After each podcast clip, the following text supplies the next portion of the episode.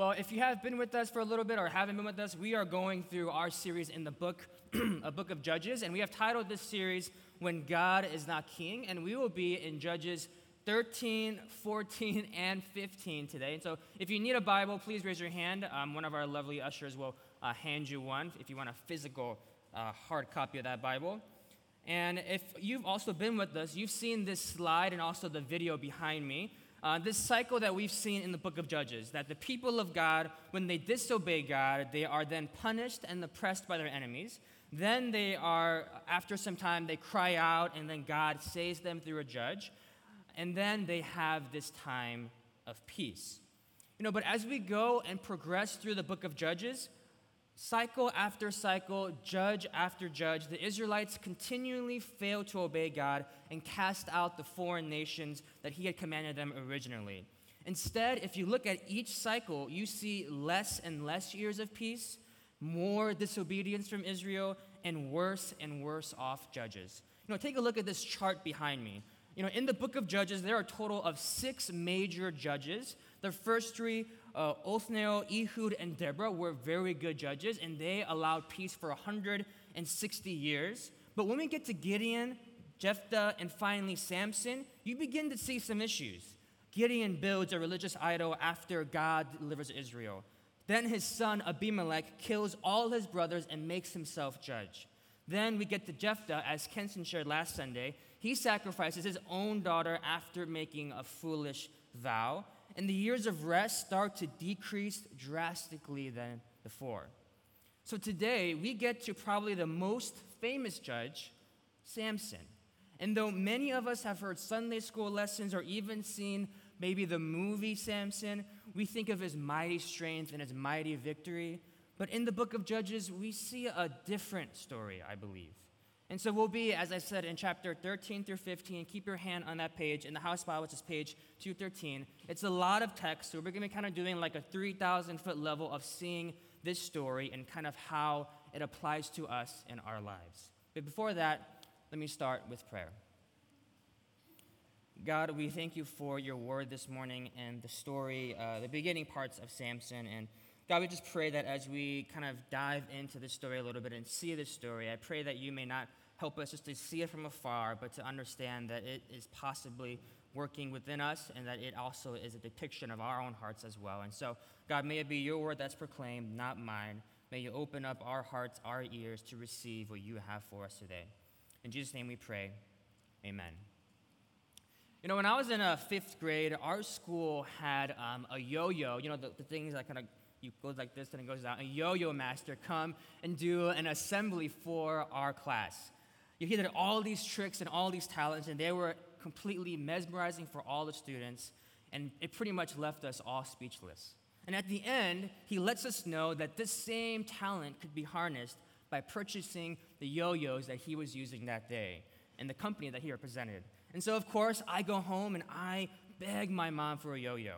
But because we didn't have enough money growing up, uh, she told me that, you know, Noah, it's your birthday like next week. I'll let you buy it as your birthday gift.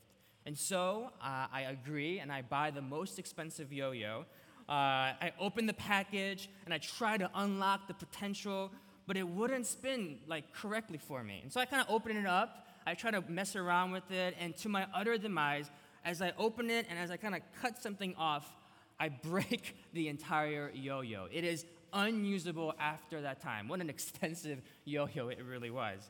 But at that moment, I see it broke, it's, it's broken, and I can't use it, and I am so utterly devastated as a fifth grader. I had destroyed my only birthday gift, and I think I honestly cried that day.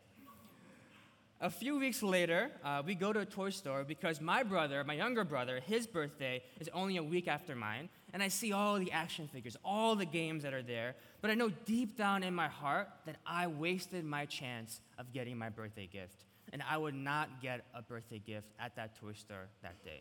So my brother, he chooses this, I remember this Animorph Transformer uh, action figure, and as we get to the register, my mom reaches out about another one of those Animorph Transformer action figures, puts it on the registry belt, and tells me, you know, I know you really wanted this. Here is your new birthday gift. I think I cried again at that moment as well. you know, as we enter into our story in chapter 13, uh, we witness a people who have destroyed multiple yo yos, multiple gifts, by destroying the only grace and gift that, that God was giving to them. Year, I mean, years after years, they're judges. They have disobeyed God and they disobeyed his laws. And so look with me in chapter 13 and verse 1. It's actually page 2, yeah, 213, 213. The first verse it reads, And the people of Israel again did what was evil in the sight of the Lord. So the Lord gave them into the hand of the Philistines for 40 years. You know, if you go back to the cycle of Judges, notice what's missing here. Israel is now enslaved, but unlike before, there is no crying out for help.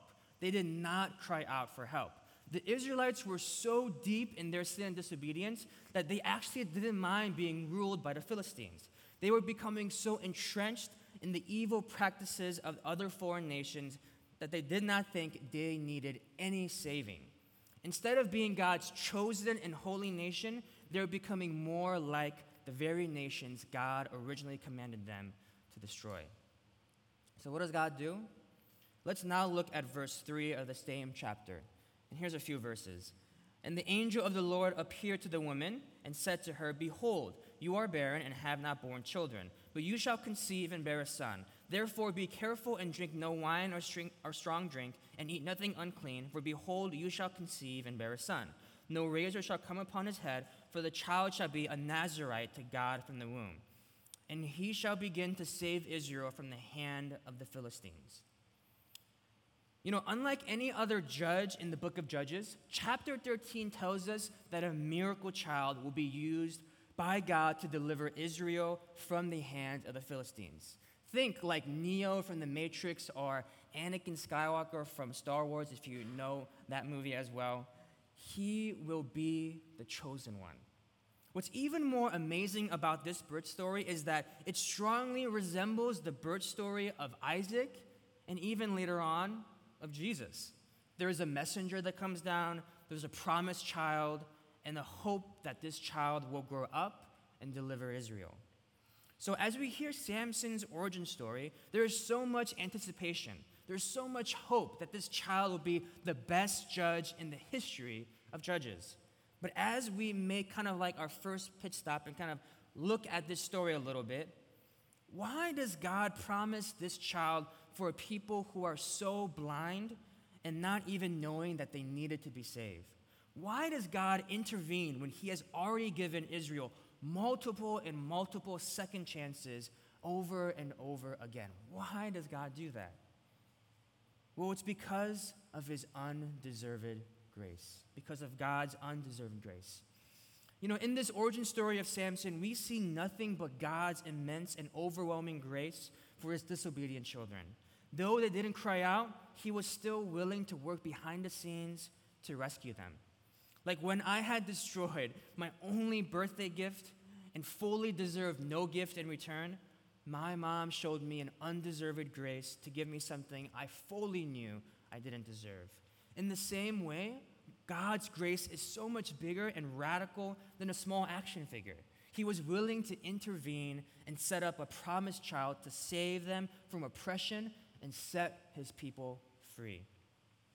Church, how big is your view of God's grace? How big is your view of God's grace? You know, for many of us here today, our view of God's grace is small. Some of us believe that our mistakes you made in the past make you undeserving of God's grace. Or others of you might even believe that because others judge you, others think less of you, that God would judge you in that same way. And that God's grace is too small to save you, to love you, and to care for you. You know, in the song um, How He Loves, written by John McMillan, a line in there always humbles me when I hear it. It says, If His grace is an ocean, we're all sinking. Church, imagine that for a second, taking a dive in the ocean, water surrounding you. And the, rea- and the reality is, is that many of us are still holding our breath and not letting the intensity of God's undeserved grace overwhelm us today. Trust me, you won't drown. Instead, you will see just how big, how awesome, and mighty God's grace really is. But now, as you go back into the story, in chapter 14 and 15, after just hearing this amazing potential and amazing gift of Samson and grace of God, we probably expect that Samson would be this morally upright leader and lead Israel to this mighty victory against the Philistines. But like many of you know this story, it does not seem to go that way. Let's go to chapter 14 now and start with me in verse 1, and I'll kind of read a few of the verses here. It reads Samson went down to Timnah, and at Timnah he saw one of the daughters of the Philistines. Then he came up and told his father and mother, I saw one of the daughters of the Philistines at Timnah. Now get her for me as my wife. But his father and mother said to him, Is there not a woman among the daughters of your relatives or among all our people that you must go to take a wife from the uncircumcised Philistines? But Samson said to his father, Get her for me, for she is right in my eyes. Jump down to verse 7. And again, then he went down and talked with the woman and she was right in Samson's eyes. You know, if you could summarize chapter 14 and 15 in the book of Judges, it would probably be this phrase that is repeated in verse 3 and in verse 7. Samson did what, whatever was right in his own eyes. Or literally in the Hebrew, it reads, whatever pleased his own eyes. Instead of getting the promised judge to deliver Israel from their oppression and sins, we get a character that has one of the longest laundry lists of deliberate acts of disobedience against God's command. Instead of stewarding this superhuman strength that's strong enough to rip open li- the jaw of a lion and using it to serve God and others, he takes and he disobeys. You know, follow along. I'm not going to be reading entire chapters here, but follow along this laundry list of what leads to Samson's downward spiral. First, in chapter 14, verse 1, he takes a daughter of the enemy. You know, the same people he was supposed to defeat. Now, just to give some helpful context here, the people of Israel were commanded not to marry foreign people, not because God was against other ethnic groups, but, but only when marrying them would infect their faith and turn their hearts away from God. You see in Scripture, there are many good other foreign marriages that happen, like Rahab, Ruth, and all that. But in this case, he was disobeying God. Second, in chapter 14, verse 4, he directly disobeys his parents and makes them listen to him rather than him listening to them. Third, he disobeys his Nazarite vow. You know, the Nazarite vow, which I read earlier, was given to Samson by God himself. So he could be pure and righteous to do God's work. But Samson deliberately indulges in wine in verse 5, and then in verse 9, he eats a sweet honey from a dead carcass. Fourth, in chapter 14 and verse 19, he takes 30 pieces of clothes by killing innocent men just because he lost a bet. Fifth, when we go to chapter 15, he takes personal all by by ruining the Philistines' crops and killing Philistine men all by himself. And sixth and last, towards the end of chapter 15, he takes credit after defeating a thousand Philistine men all by himself with a fresh jawbone of a donkey, not a dry one, a fresh one, all by himself. And in this progressive downward spiral that Samson goes on, Samson was not led with the thirst to obey God's command or do God's will, but he was led with the thirst to satisfy whatever human craving he felt that day. He was led by lust, he was led by disrespect, anger, and personal gain. And what Samson represents here in these stories is actually the same downward spiral that entire people of Israel are going through in the entire book of Judges. You know, look with me in chapter 15, verse 11. Chapter 15, verse 11. It reads Then, thir- then 3,000 men of Judah went down to the rocks of Etham and said to Samson, Do you not know that the Philistines are rulers over us? What then is this that you have done to us? And Samson said to them, As they did to me, so have I done to them. Just in this verse, we see just how blind Israel is and also how blind Samson is. Israel is so blind to their sin that they are willing to hand over their only hope and their leader in Samson to the Philistines. They are essentially rejecting God's very promise and gift to them and have Samson as their leader. They should have told Samson to lead them, not give him over to the Philistines as a prisoner. But Samson isn't much better. His response to them almost sounds like what a five year old boy would say when he punches back his younger brother for hitting him. As he did to me, so have I done to him or to them. Samson is so caught up in getting his personal revenge, he forgets to lead the people to deliverance, but he leads them just into his own personal gain and personal victory.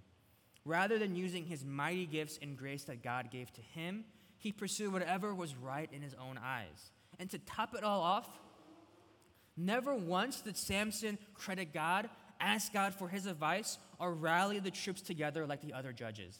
At the end of chapter 15, we see Samson sitting at the top of the hill, basking in his glory beneath a thousand dead men, singing a song to himself about his victory, with not a single mention of Israel's rest or victory, or not a single mention about God.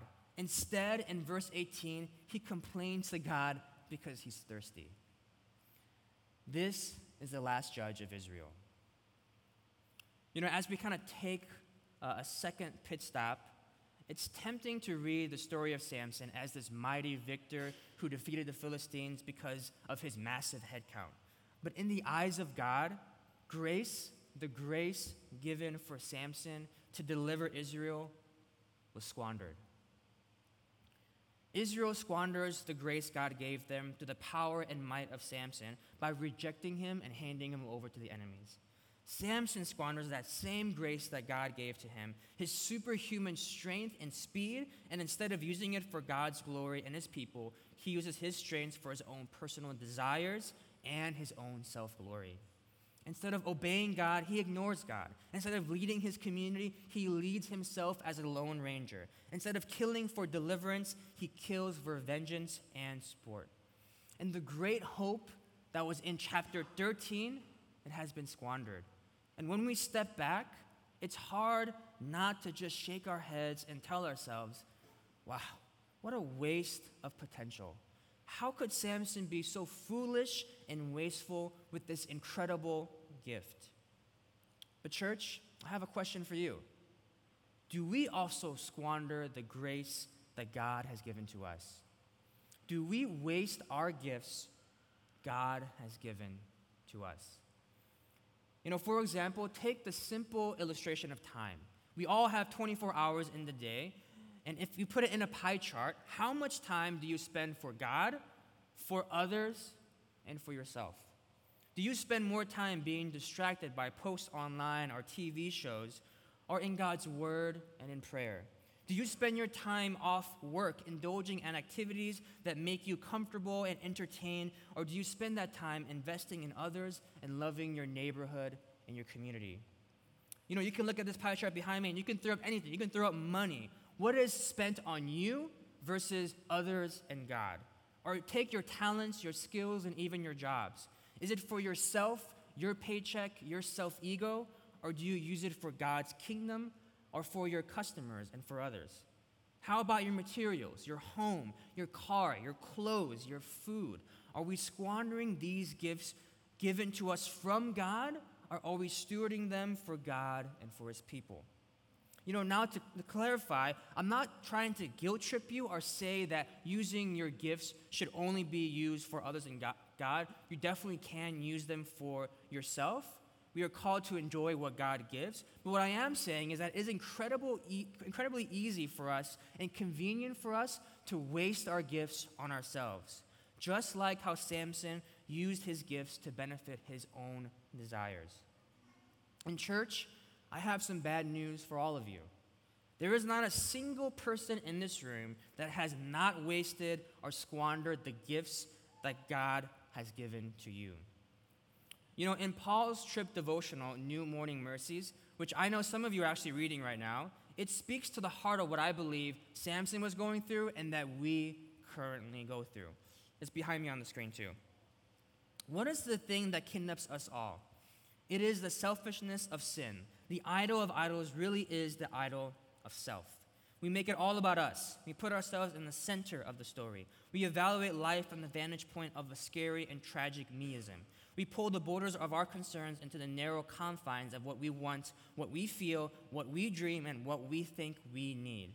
A good day is a day that is pleasurable or easy for me.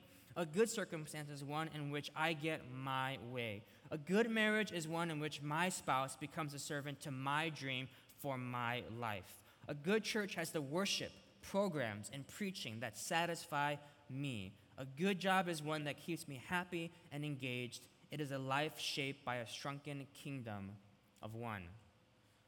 You know, all of us have squandered the gifts, the talents, and even the greatest grace of all, the message of Jesus Christ, and used them for our own benefit, our own comfort, and our own kingdoms of one.